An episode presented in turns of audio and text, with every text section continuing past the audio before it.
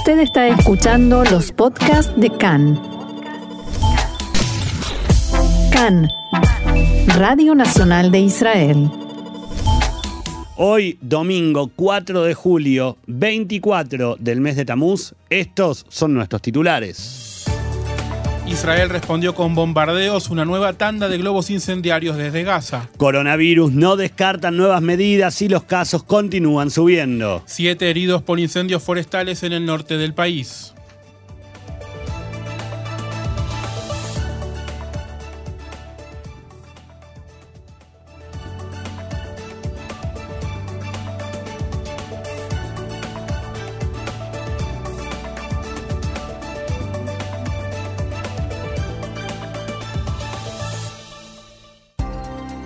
Ahora sí, comenzamos con el desarrollo de la información. ¿Qué nos tenés para el arranque, Diego? Aviones de combate israelíes atacaron un lanzacohetes de Hamas y una fábrica de armas en la franja de Gaza anoche en respuesta a una ola de ataques con globos incendiarios. En medio de los ataques, fuerzas de Hamas dispararon con ametralladoras hacia el sur de Israel. Según el SAL, no se activaron las alarmas de acuerdo con medios palestinos, los disparos tenían como objetivo los aviones israelíes. No se informaron heridos o daños producto de los disparos desde Gaza. El ejército expresó que el objetivo del ataque aéreo era un sitio para fabricar armas y publicó una infografía que muestra su ubicación. De acuerdo con el comunicado, los ataques se realizaron en respuesta a los globos incendiarios disparados hacia territorio israelí. Las fuerzas de defensa de Israel continuarán respondiendo con firmeza contra los intentos terroristas desde la franja de Gaza, así cerraba el comunicado del ejército. El Ministerio de Salud dirigido por Hamas informó que no hubo víctimas producto de los ataques aéreos israelíes. Los globos incendiarios lanzados desde Gaza el sábado provocaron un incendio en el bosque de Beeri a lo largo de la frontera con el enclave y en la madrugada del viernes aviones israelíes bombardearon también una fábrica de armas de Hamas en respuesta a al menos cuatro incendios que habían sido provocados por globos incendiarios el jueves. Los ataques con globos incendiarios del jueves fueron los primeros en dos semanas. Al respecto, el primer ministro Naftali Bennett prometió que Israel continuará respondiendo enérgicamente a cualquier nuevo ataque desde Gaza. Al comienzo de la reunión de gabinete, Bennett expresó, aclaro nuevamente las cosas, aclaro nuevamente, las cosas han cambiado, Israel está interesado en la calma y no tiene interés en dañar a los residentes de Gaza, pero la violencia se encontrará con una fuerte respuesta. Claro, de alguna manera, muchachos, no queremos que pase nada, pero no, no hagan que pase. Hay que decir que desde que asumió Bennett, cada día que hubo globos incendiarios, a la noche siguiente Israel respondió, tal vez una vez no sucedió una vez y al día fue al día siguiente, pero...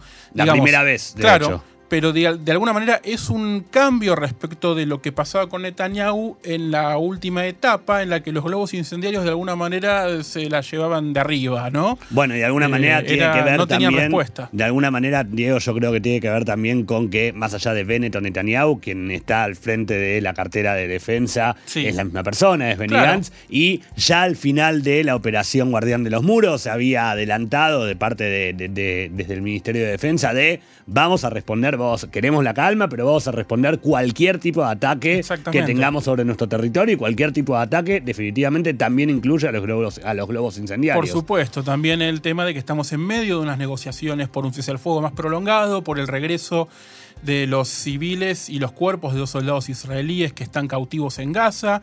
Jamás quiere a cambio liberación de presos, o sea, hay un montón de cosas en juego en el medio que no dejan de ser eh, tal vez lo que está más, más importante en las discusiones y bueno, también la noticia que nos traes ahora. Exactamente, continuamos con el tema Gaza y en este momento la noticia es referida a la plata, al dinero que... Otra cosa que importa mucho. Exactamente, el dinero que Qatar eh, brinda, financia a la franja de Gaza. La noticia cuenta que Naciones Unidas pagará dinero de Qatar a familias en Gaza a través de bancos supervisados por la autoridad palestina. Hoy por la mañana, fuentes de la organización informaron que se llegó a un acuerdo para que sea esta la ONU, la responsable del ingreso del dinero que hasta el momento se hacía en efectivo y era entregado por sobres a cada beneficiario directamente de Qatar a la franja de Gaza. Según informó el periódico palestino Al-Quds, la medida no tuvo ninguna oposición ni de Israel ni de la organización terrorista Hamas, que como ustedes recuerdan, hasta el momento venía diciendo no, no, no. El dinero nos lo da Qatar a nosotros y nosotros queremos recibirlo y que no pase por la autoridad palestina. Este cambio en el mecanismo de introducción de dinero de Qatar tiene como objetivo reforzar el control sobre él y Khan pudo saber que esto no incluye el pago de salarios a los funcionarios de Hamas como ocurría hasta antes de la escalada de violencia por parte de Hamas contra Israel y proporciona una solución solamente para el pago de asignaciones a familias necesitadas en Gaza. Ahora, Diego, para que podamos entender un poco mejor, ¿de cuánto dinero estamos hablando y cómo es que va a ser distribuido. Bueno, vamos a hablar de este envío en particular porque tal vez después de este envío no se sabe lo que va a pasar, ¿no? Tal eh, vez cambie todo, como claro. todo es muy e-, dinámico. Este envío se acepta para este envío. Exactamente, las condiciones son ahora, después vemos. Es el solo por hoy. Solo por hoy.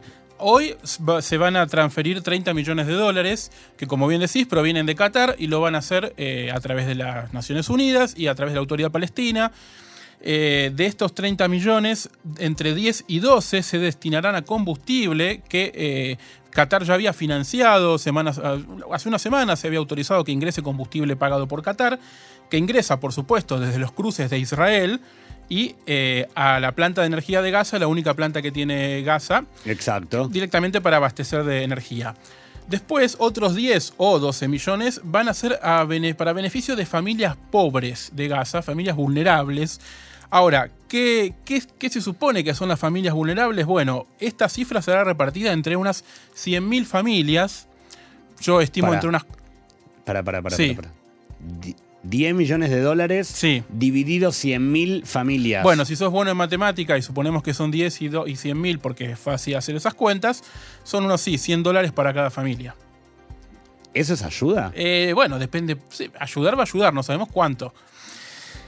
El, en fin. Sí, el resto del dinero generalmente se destina para los sueldos de los funcionarios de Hamas en la franja, pero hasta el momento no se tomó una decisión de cómo se va a ingresar ese dinero, de cómo se va a hacer, porque ahí recordemos que la autoridad palestina durante mucho tiempo pagaba los sueldos de los funcionarios de Hamas también. Hay una interna por dinero muy fuerte y en este momento no están tampoco en el mejor momento los funcionarios de la autoridad palestina y de Gaza, al punto de que Egipto va a ser una... una eh, audiencia de mediación entre las partes y la terminó suspendiendo cuando vio que la cosa no estaba como para sentarse con todos juntos en la misma mesa. Y ahí no tiene nada que ver Israel.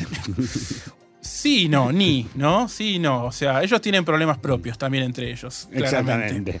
Continuamos con la información, ¿te parece, Diego? Jalil al-Hayá, el líder adjunto de Hamas en la franja de Gaza, dice que Israel debe darse prisa y cumplir con las demandas de su organización con respecto al asedio de la franja de Gaza y su reconstrucción si está interesado en la calma y no en que continúe la tensión.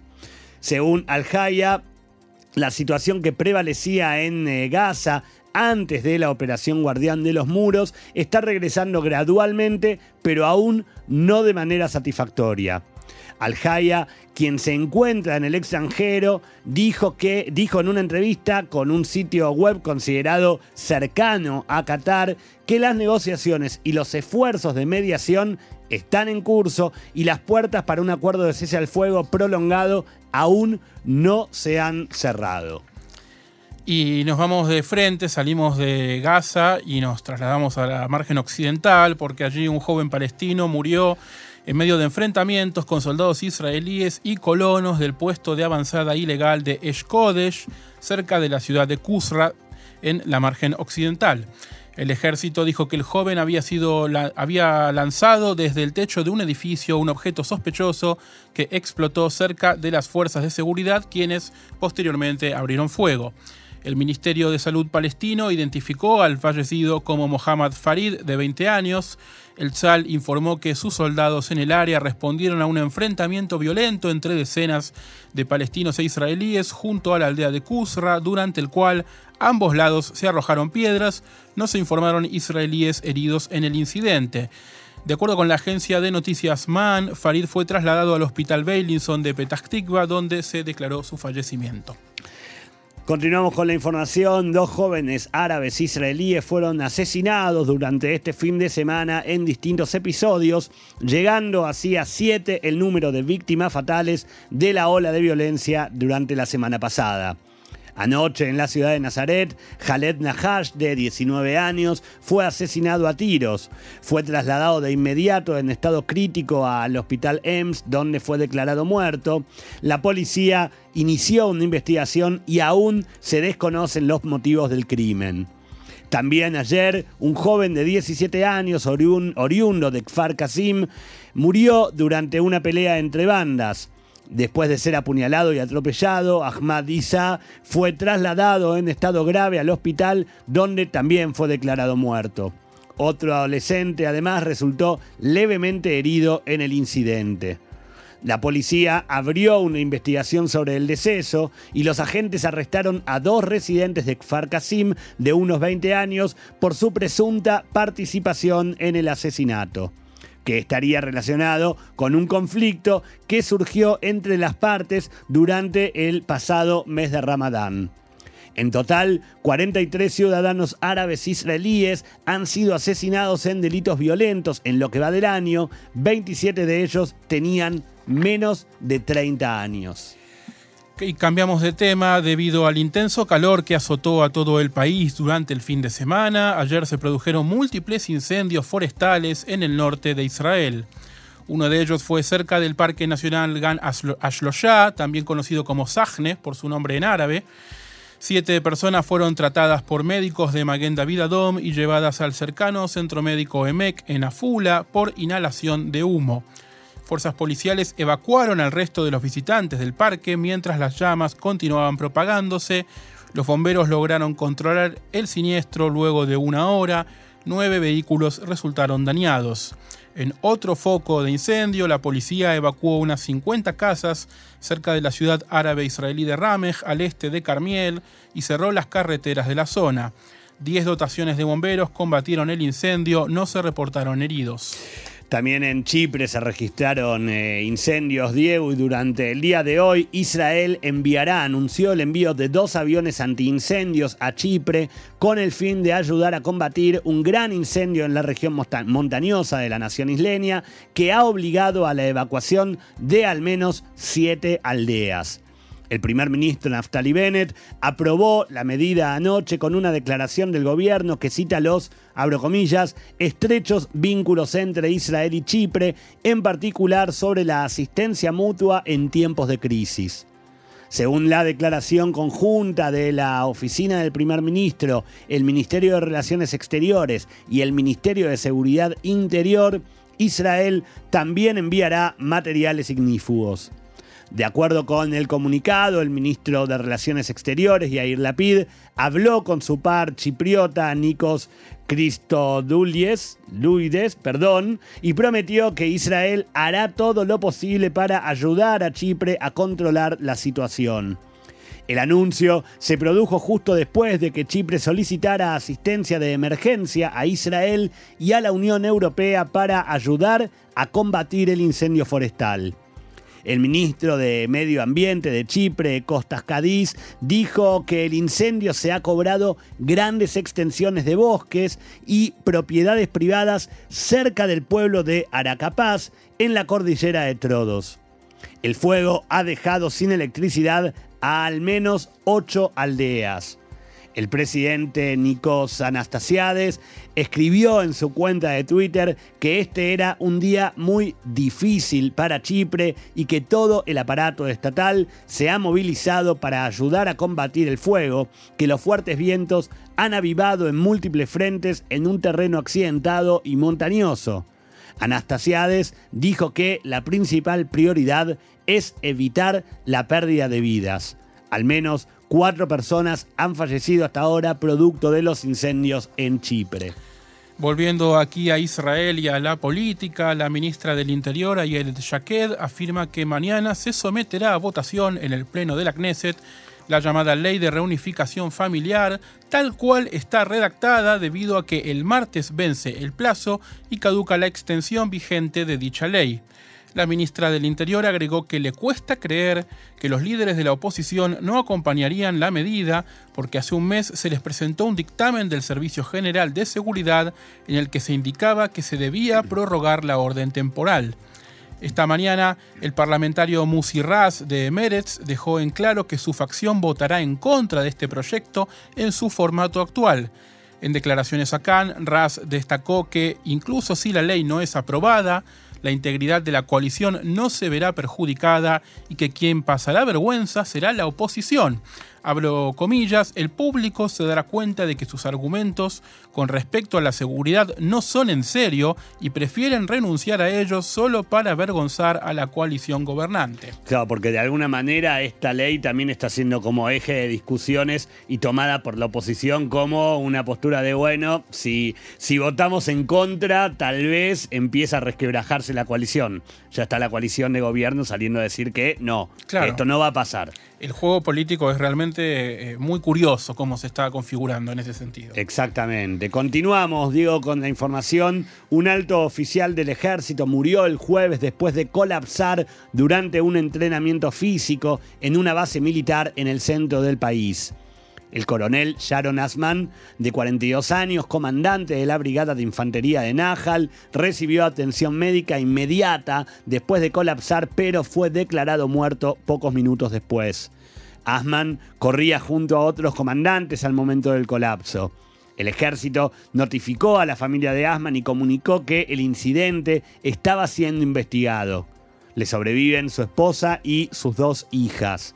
El coronel Asman sirvió 25 años en el, ejército y combatió en Líbano y en Gaza. Había recibido también la tarea de comandante de brigada el pasado día lunes. El primer ministro Naftali Bennett envió sus condolencias a la familia de Asman y dijo, fue uno de los mejores, dio la mayor parte de su vida por la protección y la seguridad de Israel. El presidente Rubén Rivlin llamó a Asman un hombre de acción con un gran corazón que amaba a sus subordinados y a todos los que lo rodeaban. Por su parte, el ministro de Defensa, Benny Gantz, expresó que la prematura muerte de Asman es desgarradora. Mientras tanto, Sharon Asman será enterrado este martes, perdón, esta tarde, en el cementerio Kiryat Shaul de Tel Aviv. El día viernes, la familia de Jaili Westland, una cadete del ejército de 22 años, anunció su fallecimiento tras sufrir un incidente médico y colapsar en la base de entrenamiento 1 del SAL a principios de esta semana. El ejército está investigando las circunstancias de la muerte de Westland. Su funeral se llevará a cabo esta noche en el kibbutz Nir Oz, donde residía. Continúa el brote de nuevos casos de coronavirus en Israel, pero así todo, el gobierno no planteó hasta hoy imponer restricciones. Durante el último fin de semana, las novedades pasaron por las diferentes cifras con las cuales se mide el nivel de gravedad respecto al coronavirus en el país y no por algún anuncio relevante por parte de las autoridades. Mientras el último jueves se registró un pico de 300 nuevos infectados y durante la jornada del viernes el número llegó a 323. Durante la jornada de ayer la cifra bajó un poco, aunque no de manera considerable. Así que Gaby, te pregunto, ¿cómo está hoy la situación? Bueno, la situación eh, hasta ayer, respecto a cifras, ayer sábado el número de casos registrados llegó a 185. Sí. Es verdad que uno va a decir bajaron de 323 o 307 a 185, eso es bueno. Bueno, lo importante en realidad es destacar, como nos pasaba hace varios meses, ¿se acuerdan que los días sábado suelen ser días en los que se toman mucho menos pruebas? Miramos otro número. Exactamente, no es la misma cantidad la gente que se hace Medicot, que se hace testeos durante la semana que la que se hace durante los días sábados. Para que se den una idea, el día eh, de los 307, estos casos positivos surgieron de casi 70.000 pruebas. Mientras que los 185 de ayer representan el 0,5% sobre un total de 38.900. Casi 40, ponemos. Casi 40, pongámosle, pero son 30.000 pruebas menos las que se tomaron. Así las cosas, la realidad es que la cantidad de enfermos en situación grave sigue siendo mucho menor. ¿Por qué? Porque hasta el momento hay 35, hoy, 35 pacientes en esa situación, de los cuales solamente 16 requieren la asistencia de un respirador. Ahora, que el número sea menor no significa necesariamente que sea relevante como un caso positivo. Claro. Digo, ¿por qué? Y ahí está, como siempre decimos, la unidad de medida de parte del gobierno. Porque lo que preocupa al gobierno de esta cifra es sobre todo que de las 16 personas que están conectadas a un respirador, 11 están vacunadas. Eso es lo que preocupa, claro. Eso es el número como alarmante, digámosle, porque hasta el momento veníamos diciendo, bueno, 100 infectados, 200 infectados, 300 infectados, no es nada porque tenemos 30 y pico o 20 y pico de casos graves. No, no, había casi casos graves nuevos. Exactamente, entonces de alguna manera festejábamos y decíamos, bueno, está bien, de esta manera se entiende que el gobierno no quiere implementar nuevas medidas, pero ojo ahí, porque el tema alarmante es justamente ese, de 16 respiradores, 11 ya fueron vacunados antes, o sea, se, volvieron a contagiar. ¿Está bien? Hablándolo en criollo. Claro. Afortunadamente, lo que podemos decir es que el número de fallecidos no registra movimientos desde hace casi dos semanas. En la misma cifra que la última vez que hubo un movimiento, que es de 6.429 muertos a nivel total pandemia, o sea, desde marzo de 2020 hasta ahora, en esa misma cifra estamos hace dos semanas. Lo que sí varió es la cifra de ciudades en cada uno de los colores de los semáforos. Se movió el semáforo. Exactamente, hoy estamos muy con las cifras, ¿no? Con todos los números. Venimos con, un domingo numérico, podríamos decir. En rojo, actualmente tenemos dos ciudades. Estas son Sofim y Kojaviair, que siguen siendo rojos hace más de una semana. Y no se mueven del color rojo. Evidentemente, los casos ahí no bajan. En color naranja, podemos contabilizar seis ciudades. Una es Farsabá, que bajó del rojo, al me acuerdo perfectamente. Exactamente, yo también. Eh, la otra es Tel Aviv Yafo, Pardejana Karkur, Herzliya, Petah Tikva y Maalea Dumim. Esas son las seis ciudades en color naranja. En color amarillo se ubican 11 ciudades.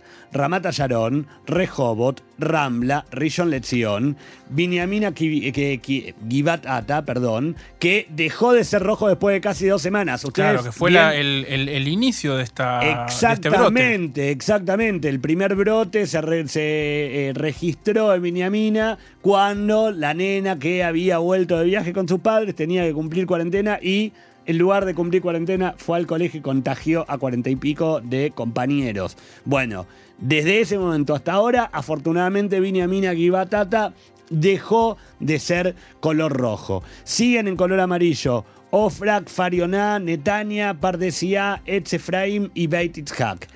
El resto del país es verde. Incluso es verde Modim, que había sido también una de las primeras dos ciudades con brote junto con Viñamina y ahora ya está en verde completamente. Exactamente, porque Modim tenía una cantidad menor de infectados registrados que Viñamina. Si bien habían sido, como vos decís, los casos emblema de este nuevo rebrote, porque Hablábamos de dos, familias, uno en cada ciudad. Bueno, Modín durante todo este tiempo registró menos cantidad de infectados. Lo que nos da la pauta de la rapidez en la que se mueve el, sub y baja del semáforo. El jueves, cuando hablamos por última vez, la situación era muy distinta. Es verdad, Diego. Pasa que este sistema se basa para que todos tengamos en cuenta los datos de los pacientes activos de cada ciudad de la última semana, o sea, de los últimos siete días. Y activos, hablamos activos en general, comunes, asintomáticos, casos graves. Lo mismo da, el tema es que sean pacientes declarados. Pero entonces podemos decir que estamos en una situación estancada o tranquila. ¿Qué opina el gobierno al respecto? Qué buena pregunta, querido Diego. Eh, al respecto, más que tranquila, yo diría que estamos en una situación rara. Sí, tensa calma. Tensa calma. ¿Por qué? Porque por un lado, el gobierno seguía hasta la mañana de hoy, y vale recalcar con muy subrayado el hasta la mañana de hoy, en la postura de no imponer nuevas reglas o restricciones. Y de hecho, hasta la noche de ayer tampoco se había informado, para que se den una idea, la fecha de la próxima reunión de gabinete de Corona. Claro. O sea, hasta ayer a la noche todo venía tan tranquilo que uno decía, ¿cuándo se reúne el gabinete? No lo sabemos. Y esto es como venimos informando debido a la referencia de los casos graves y no de los nuevos contagios. Claro. Pero, porque siempre tenemos no uno, sino varios pero. Sí. Por otro lado, durante el fin de semana, el grupo de investigadores de la Universidad, eh, Universidad Hebrea de Jerusalén y del Hospital Adasa, que es un grupo de investigadores que colabora activamente Sí. con el gabinete en la investigación de todo lo referido al coronavirus, recomendó al Consejo de Seguridad Nacional, al, al- al Servicio General de Seguridad, volver a un tabiaroc, a una etiqueta verde, por lo menos suavizada. Y utilizaron esa palabra.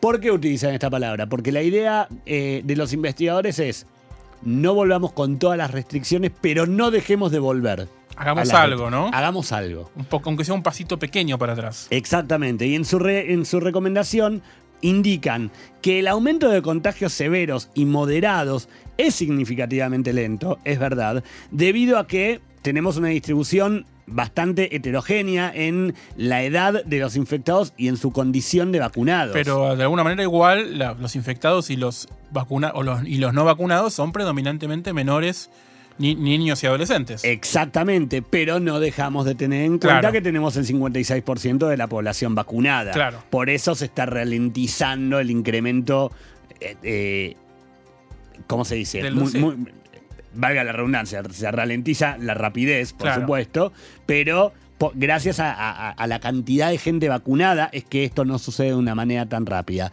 Pero... Aquí viene el pero importante. Y ahí viene el pero importante. Lo que indica este grupo de investigadores es que sin un cambio de comportamiento en la población, y este cambio es para ellos el uso real de mascarillas y la implementación de esta etiqueta verde suavizada, existe una alta posibilidad, y lo indican de esa manera, alta posibilidad de que lleguemos a los mil infectados diarios en apenas dos semanas. Epa. Y ahí nos detenemos ante otro punto preocupante. El primero era que eh, más de la mitad de los eh, pacientes con respirador ya son vacunados. Sí. Y por el otro lado, este, esta alerta de la proximidad que podríamos llegar a los mil infectados. Y entonces, y esto podemos decir, siempre hablamos del dinamismo de, lo- de- de la información en el coronavirus, hasta hace instantes, hasta hace algunas horas, de, que habría que ver si al aumentar tanto los casos también aumentan o no los casos graves. Y en tal caso, habrá que ver entonces hasta dónde el gobierno sigue insistiendo con, las nuevas, con que las nuevas restricciones no son necesarias. Sí. Ahora, ahora, hoy a la mañana, después de toda esta información, hoy a la mañana el gobierno, el gabinete de Corona, se reunió. Apa. ¿Sí? Y se reunió con una alerta de eh, Naftali Bennett que parece haber dado un volantazo y en el cual dijo, ¿Te acordás la época que el gabinete eh, anunciaban, que, anunciaban que tal vez se reunían en determinado día? Hoy se reunió directamente así. Hoy se reunieron directamente. Fue una cosa mucho más ejecutiva Wow. de decir, bueno, muchachos, si, si los casos siguen aumentando, si estamos con una alarma ante la cantidad de casos eh, graves con respirador que ya han sido vacunados, si tenemos esta recomendación de parte del eh, grupo de investigadores de la Universidad de Hebrea y del Hospital Adasa, pues entonces hagamos algo. Y el volantazo que dijo, que dio Netanyahu fue decir, señores, si los ciudadanos, si la población israelí no empieza a colaborar y los casos siguen aumentando porque la población no colabora, pues entonces No va a quedar otra. vamos a tener que, no va a quedar otra y vamos a tener que eh, incorporar nuevas medidas. No adelantó cuáles, Claro. pero sí va a haber que incorporar. Un dato que también proviene del informe de la Universidad Hebrea Sí. es que eh, las vacunas son considerablemente menos efectivas con la variante Delta que con las anteriores.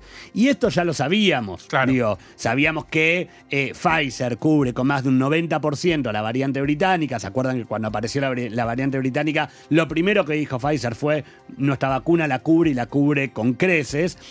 Y también sabíamos que la Delta en realidad se cubre con un poquito más del 80%. Ahora, lo que está diciendo el grupo de investigadores es que habría que evaluar caso por caso y no de a grupos. ¿Por qué? Porque podría ocurrir que muchas de las personas que ya están vacunadas por determinados eh, problemas de base en su salud tengan una efectividad un tanto menor ante la variante Delta y que esa, eh, que esa efectividad menor sea no de un 80%, sino en algunos casos de entre el 60 y el 80%, o sea, bastante. Más bajo, claro. Aún así, no, no, no es poco eh, respecto de algunas otras vacunas que son menos efectivas incluso que la mitad, lo cual los hace, las hace, digamos, eh, no no válidas, no, no, no necesarias. Exactamente, y nadie está dudando de la efectividad de Pfizer. No, y lo que además lo que se empieza a rumorear es que la próxima dosis de Pfizer ya no se rumorea, eso está seguro, la próxima dosis de Pfizer, cuando la tengamos, que no se sabe bien cuándo sería, eh, vendría con una actualización. Bueno, sobre esto, vuelvo con la reunión de, gabinete de, hoy a la mañana. Eh, por un lado, lo que Bennett hizo fue pedir a los no vacunados que eh, que no se vacunaron hasta el momento, que lo hagan. Que quedan pocos días. Exactamente, y claro, sobre eso está el punto. La postura de Bennett es, quedan cinco días para aprovechar las dos dosis por persona antes de su vencimiento. Claro. ¿Sí? Entonces, ya es de alguna manera no una, no una convocatoria agresiva, sino un pedido, un, mm. ruego, un ruego, sí, sí, eh, y, a ver, para algún eh, despistado, como diríamos en porteño, que piense que eh, solamente se preocupan por usar lo que se está por vencer. No, no, señores, lo que se está tratando de hacer, lo que está pidiendo el gobierno es usarlas para que la mayor cantidad de gente se pueda vacunar. Y evidentemente, ahora debemos entender que entonces sí se está preocupando el gobierno, porque hasta ayer todas las fuentes cercanas, por ejemplo, señalaban que una etiqueta verde ni siquiera figuraba en la agenda. Pero después de la recomendación del grupo de investigadores de la, Universidad Hebrea y del Hospital Adasa, entonces ahí sí el gobierno empieza. Y otro tema con el que se especulaba debatir en la reunión, pero que por el momento no trascendió, no hay, no hay información oficial acerca de si ocurrió o no, es la posibilidad, esto que decías vos, Diego, de la posibilidad de autorizar una tercera dosis a todos aquellos ciudadanos que ya estamos vacunados. Se especula con que se debate pero hasta el momento no trascendió si el gobierno va a autorizar. Y si sí lo va a autorizar, ¿a partir de cuándo va a ser? Porque recordemos que mucha de la, de la parte eh, poblacional, mucha de la gente que ya se vacunó, lo hizo en diciembre. Claro. Las primeras dosis, Israel las aplicó en diciembre y esa gente recibió su segunda dosis hacia mitades de enero, por lo cual ya pasaron casi siete meses. Claro. Entonces, no solamente hay que debatir, deberá debatir el gabinete de Corona con los científicos, justamente si se permite la tercera dosis, sino además desde cuándo se permita. Eh, justamente este fin de semana, el, primer, el ex primer ministro Netanyahu y ahora jefe de la oposición, escribió en Twitter, de alguna manera instó al gobierno a dar la tercera dosis en agosto pero de alguna manera, como bien decís, todavía no se sabe cuándo va a ser realmente necesaria, más allá de los casos de gente que la puede necesitar por enfermedades de base o por cuestiones eh, físicas que los anticuerpos no les duran, pero desde la misma compañía Pfizer dijeron en su momento, parece que con 12 meses, por 12 meses no va a hacer falta, por lo cual todavía no, no está claro este tema. Es que justamente ahí está también el key de lo que, de lo que se tiene que debatir, Diego. Pfizer por momentos indica, no, no, no, no lo no lo dieron como, como una condición sine qua non, sí. Pero dijeron que hasta 12 meses podría aguantarse. Entonces, si realmente hasta 12 meses una, las dos dosis de la vacuna podrían aguantar en los anticuerpos en, en las personas, ¿por qué el gobierno querría eh, dar una tercera dosis ahora? Y si la quiere dar ahora, debería requerir, digo, por supuesto que el gobierno no necesita un ok de Pfizer, pero sí un ok científico de por qué la estaría dando ahora, de para qué la estaría dando ahora. No, no, debería ser solamente un capricho del jefe de la oposición. Claro, efectivamente. Ahora, volviendo a la primera y segunda dosis, y sobre todo al casi ruego, como bien decías recién, de Bennett para que se vacunen los adolescentes, los que tienen entre 12 y 16 años. ¿Cómo, cómo venimos de números al respecto? Bueno, en la noche de ayer, fuentes del Ministerio de Salud informaron que ya se vacunaron más de 100.000 chicos a partir de 12 años. Bien. ¿Sí?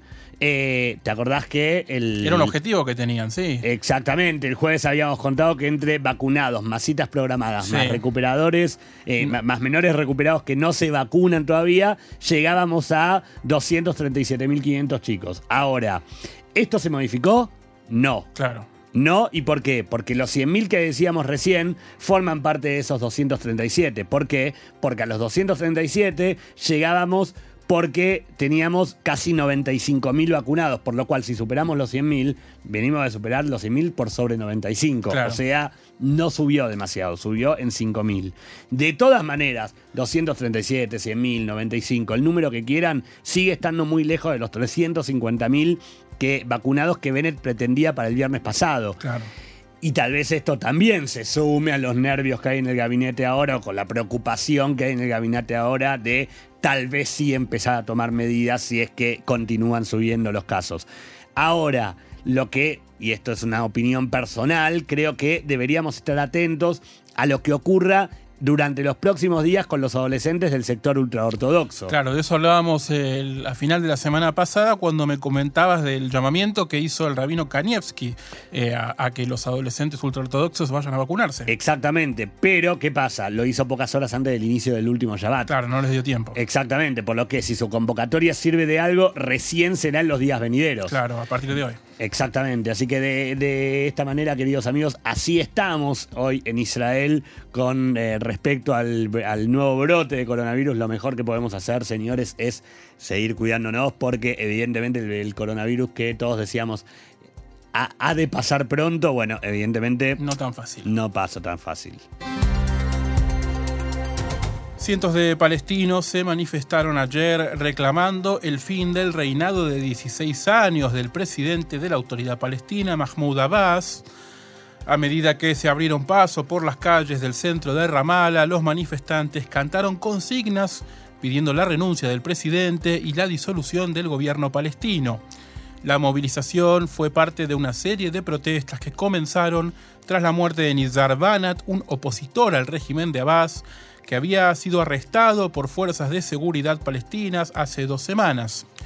Las Naciones Unidas y grupos de derechos humanos palestinos han acusado a las fuerzas de la autoridad palestina de atacar a manifestantes en algunas de las manifestaciones anteriores. De todas maneras, la protesta sucedida ayer se dispersó pacíficamente sin reportes de violencia ni represión, pero seguiremos muy atentamente lo que pase allí. Exactamente, continuando con la información, la empresa israelí de inteligencia privada de Intel Lab publicó ayer fotos satelitales de lo que aseguraron eran los daños de un ataque con drones en una instalación nuclear iraní el mes pasado.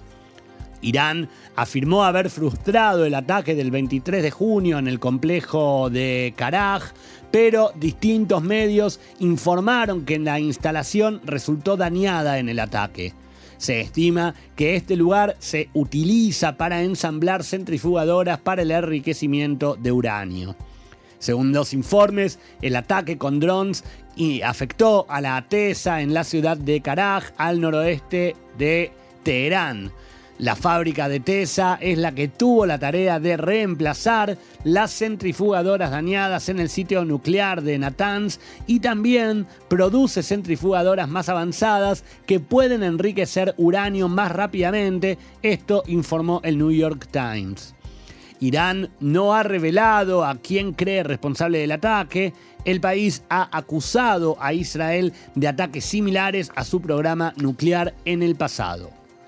Y aquí en la región, en Líbano, el juez Tarek Vitar, que lidera la investigación sobre la explosión masiva del año pasado en el puerto de Beirut, anunció este viernes que tiene la intención de perseguir a políticos de alto rango y solicitó permiso para su enjuiciamiento. La medida fue elogiada por las familias de las víctimas de la explosión y los sobrevivientes como un paso audaz por parte del juez Vitar, cuyo predecesor fue destituido tras recusaciones de dos exministros a los que había acusado de negligencia, la cual había provocado la explosión en el puerto. Vitar confirmó los cargos presentados por su predecesor contra el primer ministro saliente Hassan Diab y lo citó para interrogarlo. No hay aún prevista una fecha para la audiencia. El juez Vitar también pidió permiso al gobierno y al Ministerio del Interior para interrogar a dos de los jefes de seguridad más destacados del Líbano, el jefe de la Dirección General de Seguridad, el general de división Abbas Ibrahim, y el jefe de seguridad del Estado, el general de división Tony Saliba. Por otra parte, Vitar pidió al Parlamento que cancele la inmunidad de dos legisladores y de un exministro del Interior. También el juez presentó cargos contra el ex comandante del ejército, el general Jan Kawaji, y el ex jefe de brigada de inteligencia militar, el general Kamil Daher, así como otros dos generales de inteligencia retirados. Recordemos que el 4 de agosto de 2020, cerca de 3.000 toneladas de nitrato de armonio mal almacenados explotaron en el puerto de Beirut, matando a 211 personas hiriendo a más de 6.000 y devastando casi por completo los vecindarios aledaños. La catástrofe de Beirut fue una de las mayores explosiones no nucleares registradas en el mundo y fue el incidente más destructivo y mortal en la turbulenta historia del Líbano. No sé si Gaby recordás, pero mucha gente desde Israel, desde Jerusalén, pero incluso desde el sur del país escuchó la explosión. Así de fuerte fue.